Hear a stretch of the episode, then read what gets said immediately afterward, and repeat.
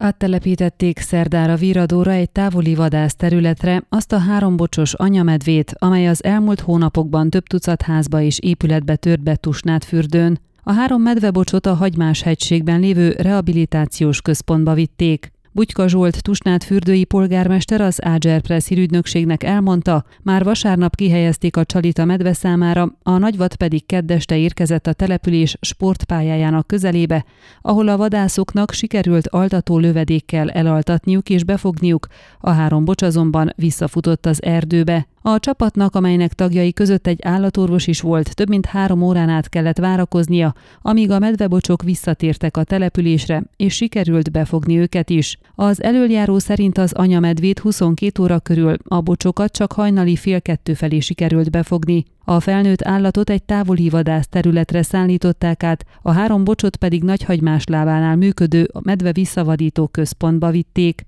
Az elmúlt hónapokban az anyamedve több tucat ingatlanba, lakóházakba, panziókba, garázsokba, vendéglőkbe hatolt be bocsaival a településen, jelentős károkat és pánikot okozva a helyieknek. Bugyka Zsolt szerint jelenleg 6-8 medve jár le minden este Tusnát fürdőre. A település lakói a közelmúltban tiltakozó felvonulást is szerveztek a tarthatatlan helyzet miatt. Ön a Székelyhon aktuális podcastjét hallgatta. Amennyiben nem akar lemaradni a régió életéről a jövőben sem, akkor iratkozzon fel a csatornára, vagy keresse podcast műsorainkat a székelyhon.pro portálon.